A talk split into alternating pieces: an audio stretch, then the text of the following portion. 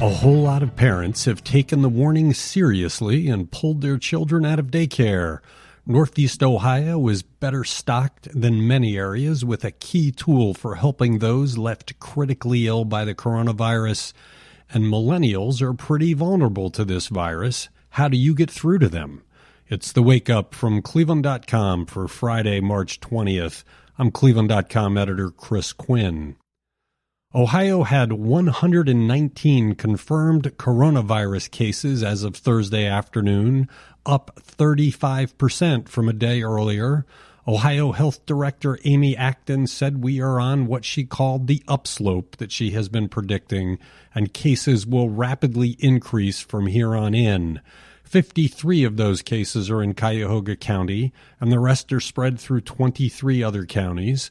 43 of the patients are women, 76 are men. No one has died, but the state is investigating a death in Maumee that might be from the coronavirus. Separately, Governor Mike DeWine said Thursday that the number of children in daycare centers has dropped dramatically based on his request that parents who have the means take their kids home. He said his office is assessing now how many children still in daycare have parents who are vital to the health system and the economy. He said he will have more to say about daycare centers today.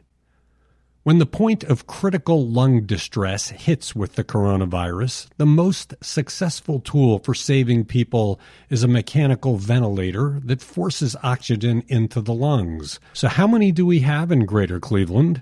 More than a thousand. That comes from reporting by Cleveland.com's Evan McDonald, who started looking into it after we saw serious ventilator shortages in other countries. The Cleveland Clinic has 550, University Hospitals 429, and Metro Health 70, with even more at the VA hospital. That puts the region in a much better situation than many areas, although a big spike in cases could overwhelm the supply. That's why Governor Mike DeWine is working so hard to get people to stay home and not spread the virus quickly. As partiers flood Florida beaches for spring break, with photos of the crowds making for lots of conversation, a new report shows that younger people are not invulnerable to coronavirus. That comes from Cleveland.com's Emily Bamforth. Though cases are more common and more fatal for older adults, the CDC says younger people are getting severe cases too. The CDC analyzed 508 known hospitalization cases from coronavirus from February 12th through March 16th. Of those cases, 20% were in adults age 20 to 44. Ohio Governor Mike DeWine and Health Director Amy Acton recommend that all of those kids who are in Florida now self quarantine when they get home to avoid spreading the virus. Ohio Governor Mike DeWine wants every employee checked for fever every day before they start work, but thermometers are getting hard to find. So, what are businesses to do? For now, businesses can ask employees if they're sick and ask them to take their temperatures at home. Touchless thermometers, like the one Ohio Department of Health Director Amy Acton demonstrated with DeWine during Wednesday's briefing, are pretty hard to find. The governor acknowledged that concern Thursday and said employers should enforce distancing in the workplace, the same thing everyone else is trying to do.